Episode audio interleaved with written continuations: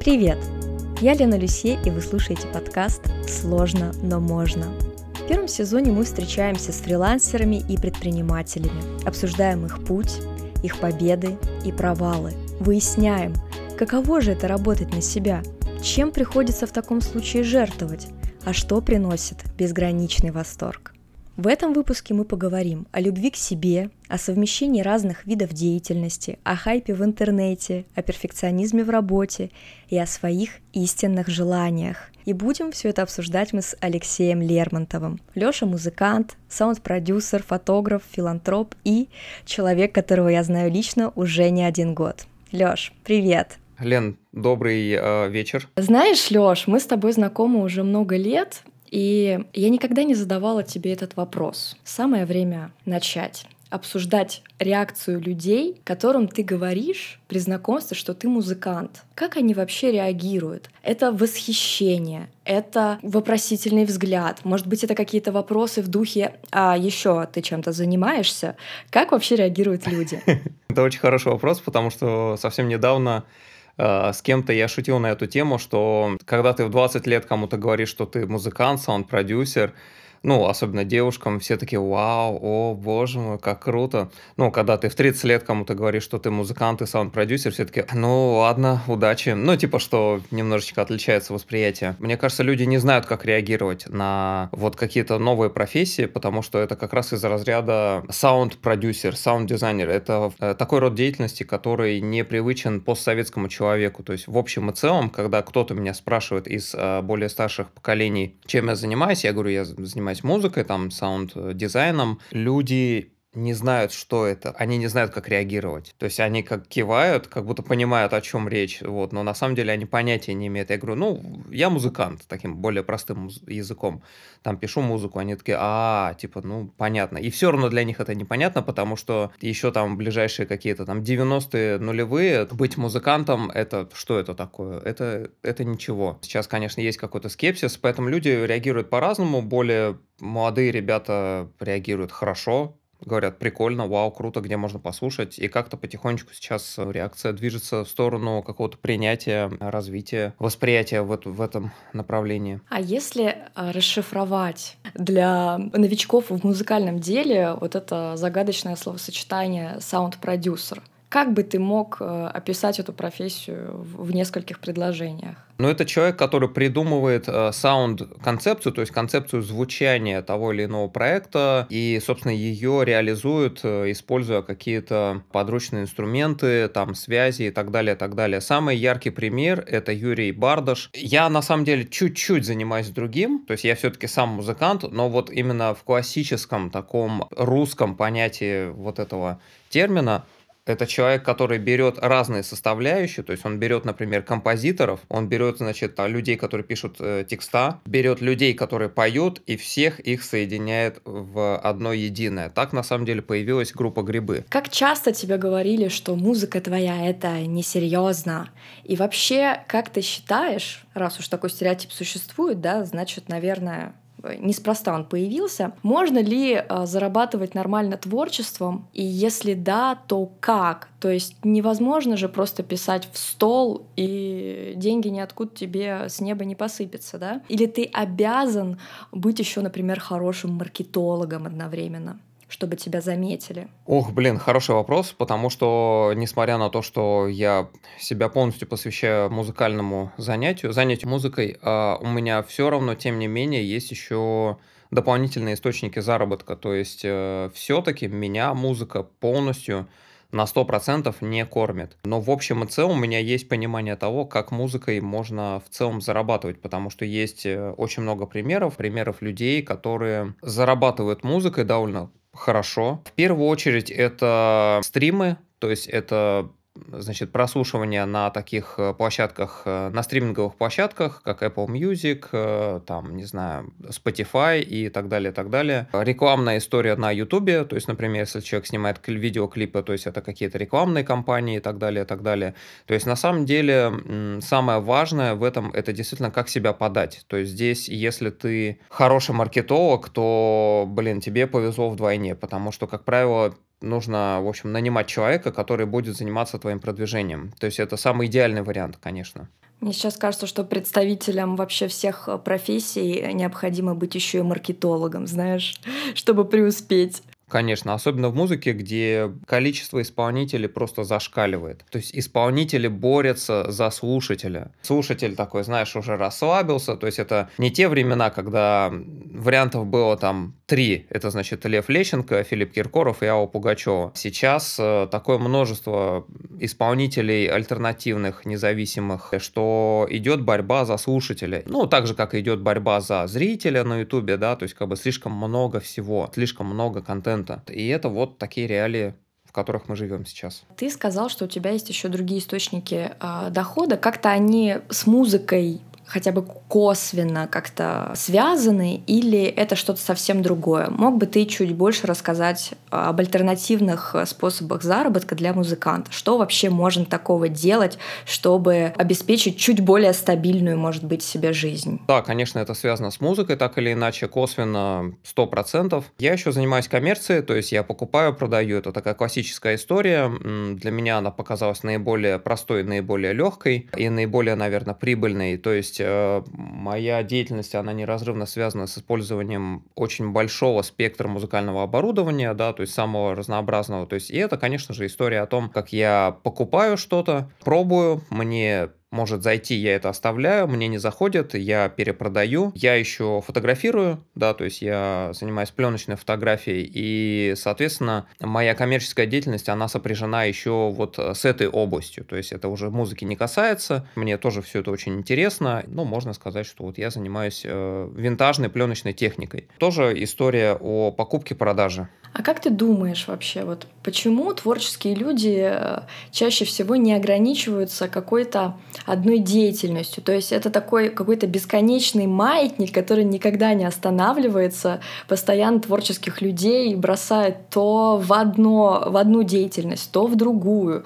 Да? То есть даже вот если э, на твоем примере, да и на моем тоже на самом деле, можно увидеть, значит, это диплом филолога, потом это еще э, там сертификат э, программиста, потом, то есть ты очень много всего изучал и, и пробовал себя в, в разных сферах. Скажи мне, почему так чаще всего происходит вот как раз с представителями творческих профессий? И вообще это такое, знаешь, положительное явление или тебе кажется, что это просто какой-то вот бесконечный поиск себя, который в итоге изматывает, и все равно ты возвращаешься к творчеству? Слушай, очень хороший вопрос. Блин, прям реально классный. А я только хорошие подготовила для ну, тебя. Ты молодец, конечно. Я могу только за себя говорить, и я могу как-то апеллировать к своему опыту. Фотографией я занялся для того, чтобы немножечко отдохнуть от музыки. Звучит, наверное, немножко странно, но был такой момент, когда прям я писал очень-очень много, и мне нужна была какая-то подзарядка. И тогда как-то тоже случайно, на самом деле, так же, как и музыка появилась в моей жизни, абсолютно случайно, в моей жизни появляется пленочная фотография. И она когда-то была,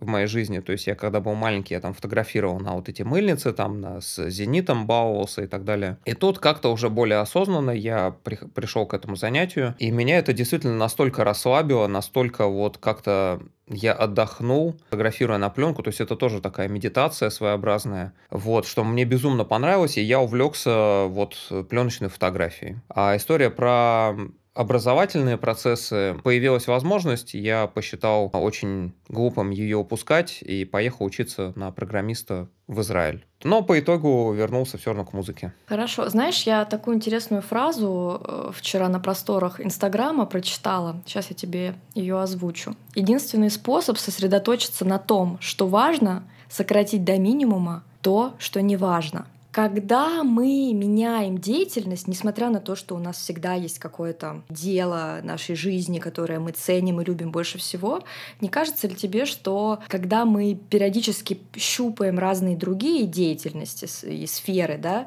что мы как бы себя немножко в этом теряем и что мы тратим время не на то? Или ты наоборот видишь это как такая, знаешь, совокупность опыта, разного опыта, который и строит твою личность и вообще твои взгляды на мир и на творчество в целом. На самом деле, да, это действительно это отход от э, настоящего себя, наверное. Но как, с другой стороны, это и есть настоящий ты. То есть ты пробуешь что-то другое, и в этой пробе тебе приходит понимание не твоего занятия. То есть это тоже очень важно в голове сформировать какое-то представление о том, что твое, что не твое. Для этого, конечно, нужно попробовать что-то э, свое, что-то не свое, и уже на сопоставление вот этих опытов уже каким-то образом решать, а куда двигаться дальше. Для меня это именно история об этом. Я попробовал, понял, что это не мое, я вернулся к музыке, и вот, э, вот этот вот диплом программиста, он как раз-таки стал для меня таким очень ценным в плане того, что он полностью уже э, привел меня к тому, что все, больше не надо там отходить в стороны, надо заниматься только вот э, музыкой. А, знаешь, я хотела бы с тобой поделиться своей детской историей. Это прям какой-то болезненный для меня момент.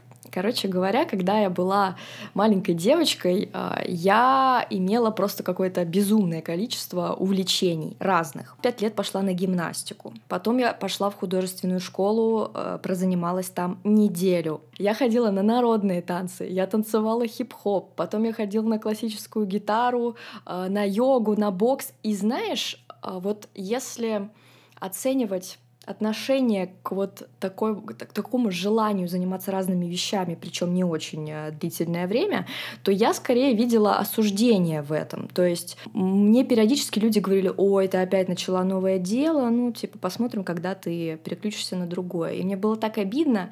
Я помню, я поехала с группой, в общем, мы поехали отдыхать. Это что-то типа лагеря было. Там был психолог, мне было лет 13, наверное, я сказала ей, вот, знаете, я постоянно пробую кучу всего нового, и постоянно меняю деятельности, хобби, кружки, и вот мне говорят, что это не очень хорошо, что я вроде бы как э, не могу определиться, у меня там какие-то проблемы с выбором и так далее. И мне психолог сказала, слушай, ну что, было бы лучше, если бы ты просто на диване просиживала свои, свои драгоценные годы, и она мне сказала, что наоборот, это классно, ты, ты таким образом можешь э, стать очень таким разносторонним человеком, да, разбираться, может быть, поверхностно, но в разных сферах. И, и сейчас, наверное, только сейчас я понимаю, что это дало свои плоды. Это вот как раз способность коммуницировать э, с людьми, которые занимаются вообще какой-то совершенно отличной да, от твоей деятельности.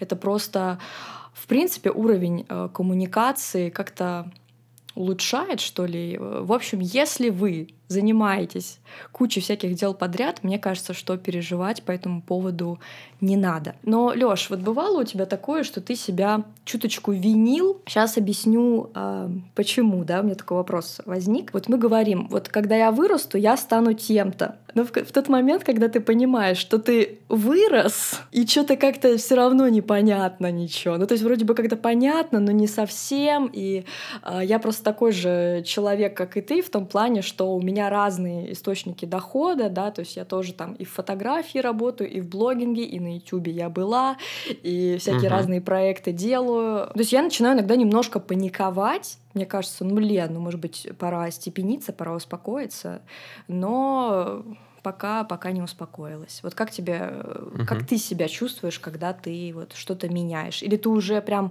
определился с тем, что музыка — это сто процентов твое, и уже хватит экспериментировать? Если что-то пробовать, конечно, то это что-то связанное с, ну, либо с музыкой, либо с фотографией. То есть, э, ну, вот, вот эти вот два процесса. Конечно, я уже абсолютно точно определился с тем, что я уже не пойду работать там в офис, э, работать на кого-то, и так далее, и так далее, потому что я понимаю, что, блин, на самом деле это вот настолько банальная понимание что того, что мы живем один раз. И возвращаясь к твоей истории, лучше один раз попробовать и что-то про себя понять, чем не попробовать и грызть локти, там, кусать, и вот потом, не знаю, винить себя за то, что ты не попробовал. Эта история не только про творчество, это в целом про, не знаю, какой-то челлендж в жизни, там, касаемо отношений, там, ну, то есть чего угодно на самом деле. Лучше действительно один раз попробовать. Конечно, всему есть мера. Еще однажды ты мне сказал, что ну, я не смогу процитировать э, дословно. В общем, ты мне сказал, что самое лучшее, э, что только можно представить себе в жизни, это какое-то совместное дело, совместное творчество. И я помню, у меня тогда что-то взорвалось в голове, я подумала, правда, то есть ты не испытываешь таких эмоций больше, в принципе, никогда. То есть это, как, это какая-то уникальная совершенно штука. Поэтому мне бы сейчас хотелось узнать, а, что ты такого интересного, музыкального делаешь на данный момент. Расскажи про свой э, проект Guys. Сегодня, кстати, я готовилась к подкасту, слушая ваш э, альбом. Мне очень понравилось. Музыка такая, знаешь, она настраивает на нужный лад. У меня мотивация появилась, но при этом у меня не было ощущения, что эта музыка на меня давит. Знаешь, бывает, включаешь там какие-то биты, такой весь, я лучше потанцую. Ребят, мы все ссылки оставим в описании к этому эпизоду, поэтому обязательно послушайтесь, ознакомьтесь и расскажи, пожалуйста, про, про Икигайс. Да, э, я говорил про совместное созидание. Значит, Икигайс — это очень интересная коллаборация с моим товарищем Иваном Налеповым. Мы друг друга знаем уже очень давно. И вот абсолютно случайно вот этой зимой мы с ним начали вот такой проектик, который приносит э, тонны радости. И то, что мы сейчас делаем, мы готовим несколько еще видео. Одно видео будет э, с участием такого инструмента, как арфа. Другое видео будет с джазовым гитаристом, моим очень хорошим другом Ярославом. Я там буду играть уже на басу. Это такой чиллаут хип-хоп, который, с одной стороны, немножечко безликий, то есть и в этом его такая прелесть, что это музыка, она помогает тебе раскрыть именно те состояния, которые есть на данный момент, и она не давит на тебя, она тебя ни к чему не обязывает, и вот это мне безумно нравится. Ты просто вот ловишь волну, прислушиваешься к себе и как будто вот у какой-то гармонии с самим собой. Мне кажется, что я вижу вашу музыку идеальной для работы, но для выполнения любимой работы. Потому что, правда, ты какой-то испытываешь дзен, и если тебя работа твоя бесит, то я думаю, да, что это ну, не получится симбиоза. То есть, а вот я, я кайфанула. Вы, ребята, большие молодцы. В самом начале нашей беседы ты сказал, что тебя совершенно случайным образом затянуло в музыкальную индустрию, Можешь рассказать, как это было, сколько тебе было лет, и вот, может быть, самые первые месяцы твоей э, музыкальной деятельности, э, как это было? Опиши, пожалуйста. Я эту историю помню вот как, как сейчас. Я учился, по-моему, в восьмом классе, или это был девятый класс. У меня мама э, жила с отчимом. Отчим захотел вдруг научиться играть на бас-гитаре. Однажды зимним вечером, вот он просто с собой из Томска с работы привез какой-то сверток, что-то замотанное в одеяло. Ну, мне стало очень интересно, что там, что это за, что это, что ты такое. Что он говорит, это бас-гитара. Поставил этот сверток, сказал, что нужно немножко, чтобы, значит, с мороза она пришла в себя. И спустя там полчаса я просто, я сел на диван, я как сейчас помню, я сел на диван, и я вот просто ждал, сидя напротив нее, я разворачиваю, и чешская бас-гитара советского периода, Иоанна вот, это очень известный такой инструмент среди определенных кругов. И сам вид этого инструмента, бас-гитара, он меня просто заворожил обворожил, там, приворожил, э, нагадал и так далее, так далее, там, раскладик по таро сделал, ну, и, в общем, вот это вот все. Я все, то есть я ее взял в руки, и я понял, что все, то есть я ее не выпущу. Мой отчим, э, его зовут Валера, значит, он взял буквально несколько уроков по бас-гитаре, вот, и как-то забросил. А я первый, вот, как э, ты говоришь, месяц, я каждый день, я вообще не знал, как на ней играть я что-то плюс-минус я пытался. Валера мне подсказывал, насколько он мог, насколько он сам понимал, потому что вот он взял несколько уроков и забросил это дело. Еще же не было такого обилия всяких YouTube-роликов, да, обучающих. Мне да, кажется... это был какой-то 2002 или даже, может быть, 2001 год. То есть это, ну, слушай, почти 20 лет назад.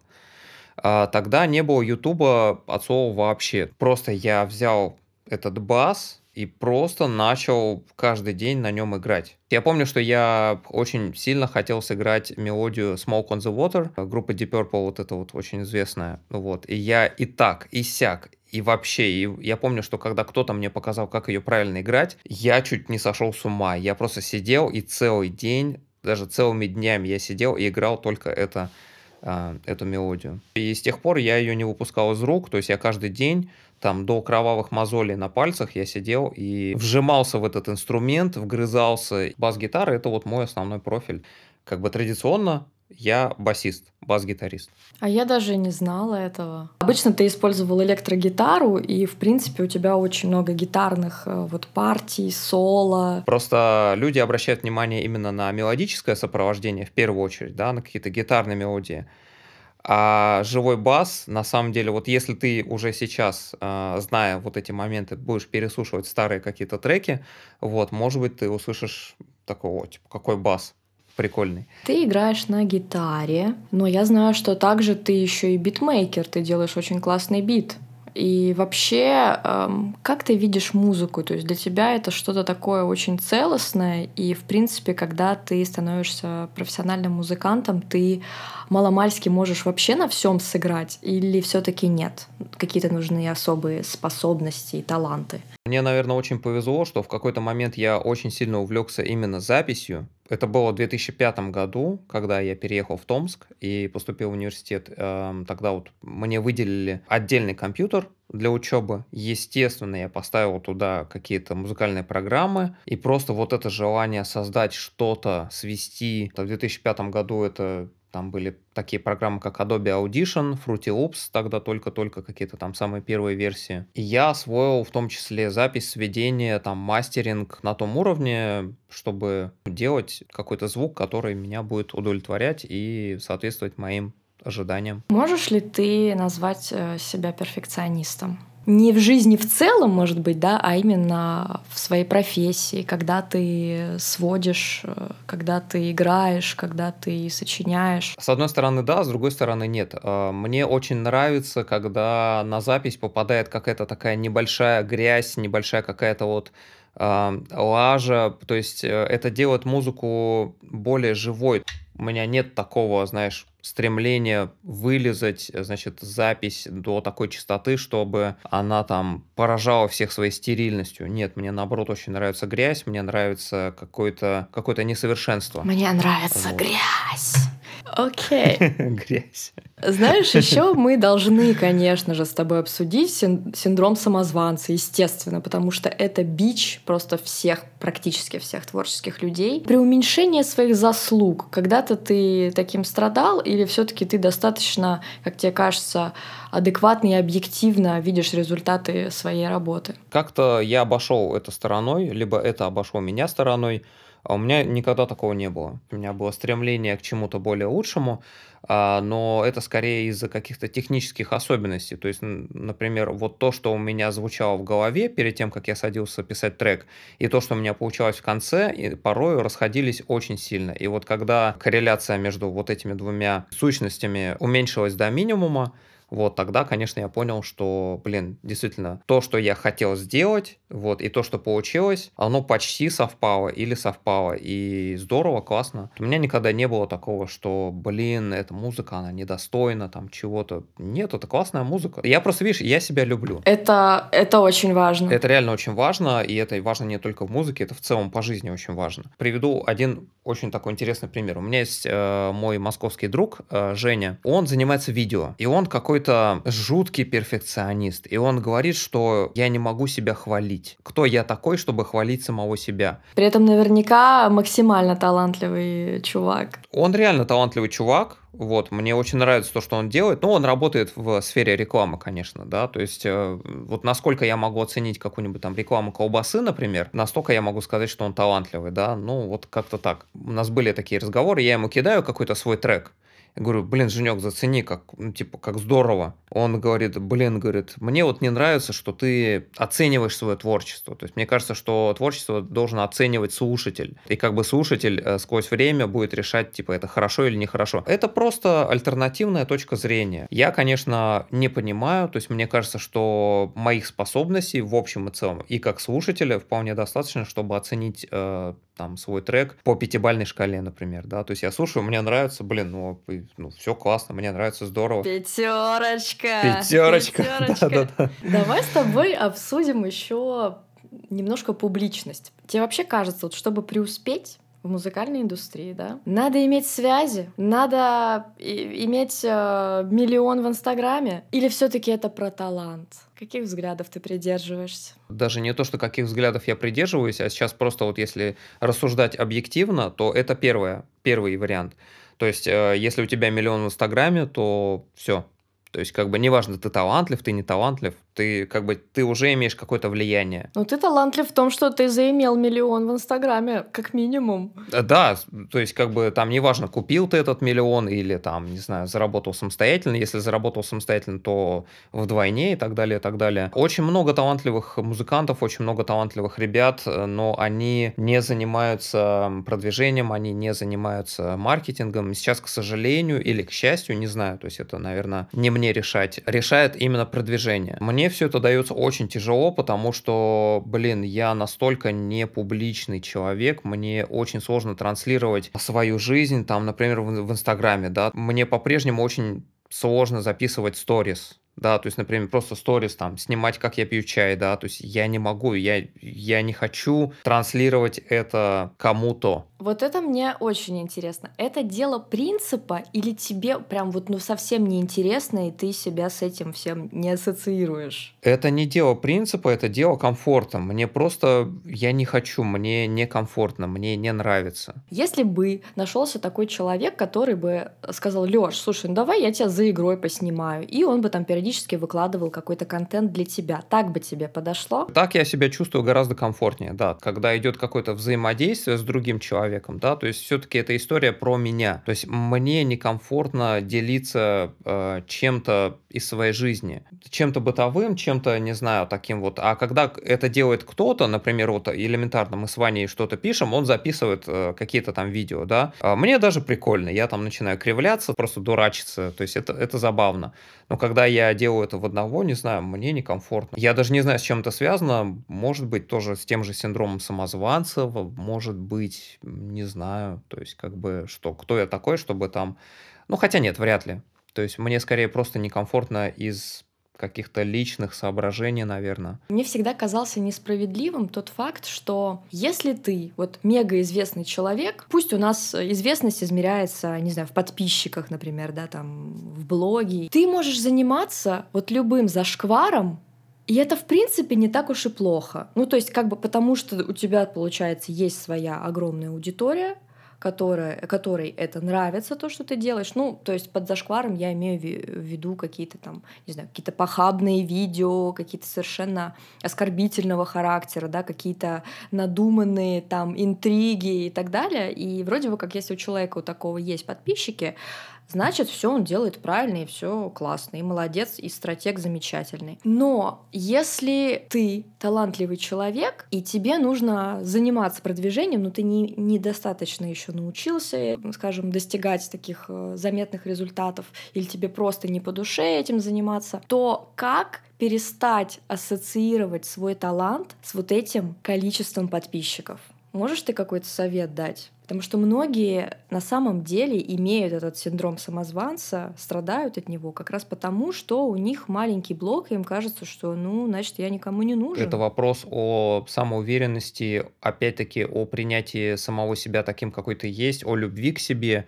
Видишь, мне очень сложно судить, потому что у меня не миллион подписчиков, небольшое лирическое отступление. Периодически я смотрю какие-то интервью с э, известными очень людьми, там, блогерами, там, не знаю, музыкантами, нашими русскими порой некоторые ребята, молодые, довольно молодые, меня удивляют уже каким-то пониманием ответственности. То есть, что у них многомиллионная аудитория, и они уже там в свои, ну, давай там возьмем там 20-22 года, они уже говорят о том, что, блин, мы уже имеем какое-то влияние на молодежь, и у нас нет права на уже какое-то непотребство и так далее, и так далее. Это здорово. Вот, но есть опять-таки и, к сожалению, диаметрально противоположные примеры, когда люди транслируют настолько низкое поведение, какое-то абсолютно пренебрежение к другим людям. Эта история, она, ну, к сожалению, разных крайностях. Конкретно, как справляться с синдромом самозванца, не знаю, наверное, просто быть уверенным в себе. Хотя вот я уверен в себе, но мне некомфортно выкладывать сторис. Возможно, я в чем-то не прав. Ну, это уже, знаешь, такой внутренний диалог с самим собой, что, может быть, пересилить себя, да, то есть совершить вот это сверхусилие над собой и начать просто транслировать свою жизнь, это история о преодолении, возможно, какого-то страха. Со страхом всегда надо бороться, там, его преодолевать и так так далее, и так далее. Во всех сферах. То есть, может быть, это вот об этом история. То есть, я не знаю. Наверное, пока не попробую, не узнаю. Наверное, быть уверенным в себе, в том, что ты делаешь, любить себя, уважать, принимать себя таким, какой ты есть. Вот в этом я вижу ответ. Золотые слова. God bless. Давай подытожим наш сегодняшний разговор.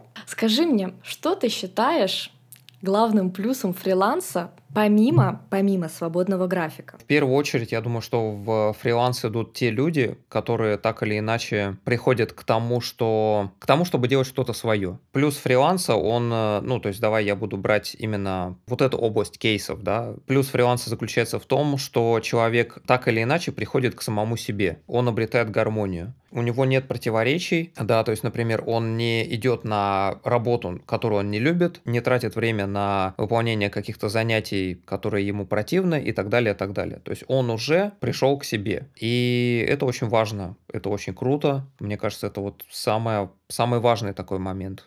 Так что для тебя фриланс это все-таки про гармонию с собой, да, про какое-то чувство баланса, что ли, в жизни. Да, конечно. То есть я занимаюсь тем, что мне нравится, и тем, чем я хочу заниматься. Я уже не вижу другого варианта. То есть, например, я уже не пойду работать там в офис на кого-то и так далее, и так далее. Только если это не будет связано с какими-то музыкальными проектами, да, там, ну вот там пойти поработать над альбомом там кому-то за какое-то хорошее вознаграждение. И да, почему нет? Давай немножко пофантазируем и представим тебя через 10 лет. Есть у тебя какие-то грандиозные проекты, может быть, какие-то тайные желания, которыми ты сейчас поделишься с нами? М? Через 10 лет. Можем даже через 5 представить, окей. Ты знаешь, я очень долго об этом думал, о вот этой концепции, да, представить себя через пять лет. А я понял, что я не могу себя представить через пять лет. Я могу себе представить в какой-то краткосрочной перспективе, например, достижение каких-то близлежащих целей. Например, там вот подготовить программу, значит, снять видео, там свести альбом. Как бы я ни пытался представить, да, то есть, например, если бы я представлял сам себя там еще три года назад, то я бы ошибся сто процентов. Никаких э, долгосрочных планов, живем в моменте, наслаждаемся тем, что есть, да? Ну, не совсем в моменте, знаешь, это будет как-то совсем уж немножечко безответственно. Совсем уж, совсем уж немножечко. Совсем уж немножечко безответственно, да. Жить в моменте надо, знаешь, э, с какой оглядкой? На то, чтобы жить в моменте и при этом в этом моменте заботиться еще о будущем себе. Это и в финансовом плане, это и в плане, там, не знаю, карьеры, достижения цели и так далее, и так далее. То есть, соответственно, быть продуктивным, каждый день узнавать что-то новое, каждый день что-то создавать, например, если ты творческий человек, да, то есть что-то что делать. Я согласна с твоей концепцией непланирования в долгосрочной перспективе, потому что мне кажется, что когда мы нашу жизнь вот представляем, как, знаешь, на отрезке на каком-то вот, вот эта точка А, вот эта точка Б, uh-huh. и до этой точки Б так долго и сложно идти, и вся жизнь превращается в какую-то лавину, какая-то много работы. Это ж сколько за 10 лет надо всего сделать, чтобы, чтобы результат меня устроил, да? Мне кажется, что такой подход, он может быть и хорош в плане стратегии, да, и может быть бизнесмены многие нас сейчас не поймут, но uh-huh. мне кажется, что это добавляет и привносит в жизнь много тревоги. И вот в тревожном состоянии творить тоже очень сложно. Мне кажется, еще знаешь, я добавлю такой момент, эм, что элемент непредсказуемости в настоящем моменте недооцениваем, поэтому он может внести абсолютно такие непредсказуемые коррективы, поэтому вот тоже как бы выстраивать какие-то ожидания, там какие-то представления о том, где ты будешь там через 5 лет, через 10, э, а, ну это такая фантастическая история. Я все-таки за то, чтобы быть немножечко здесь, вот в этой реальности, чувствовать землю под ногами. Я желаю тебе чувствовать землю под ногами, Лёш. Спасибо. Огромное тебе спасибо за беседу. Спасибо за вопросы. Вопросы, кстати, были вообще шикарные. У-ху! Мне очень понравилось.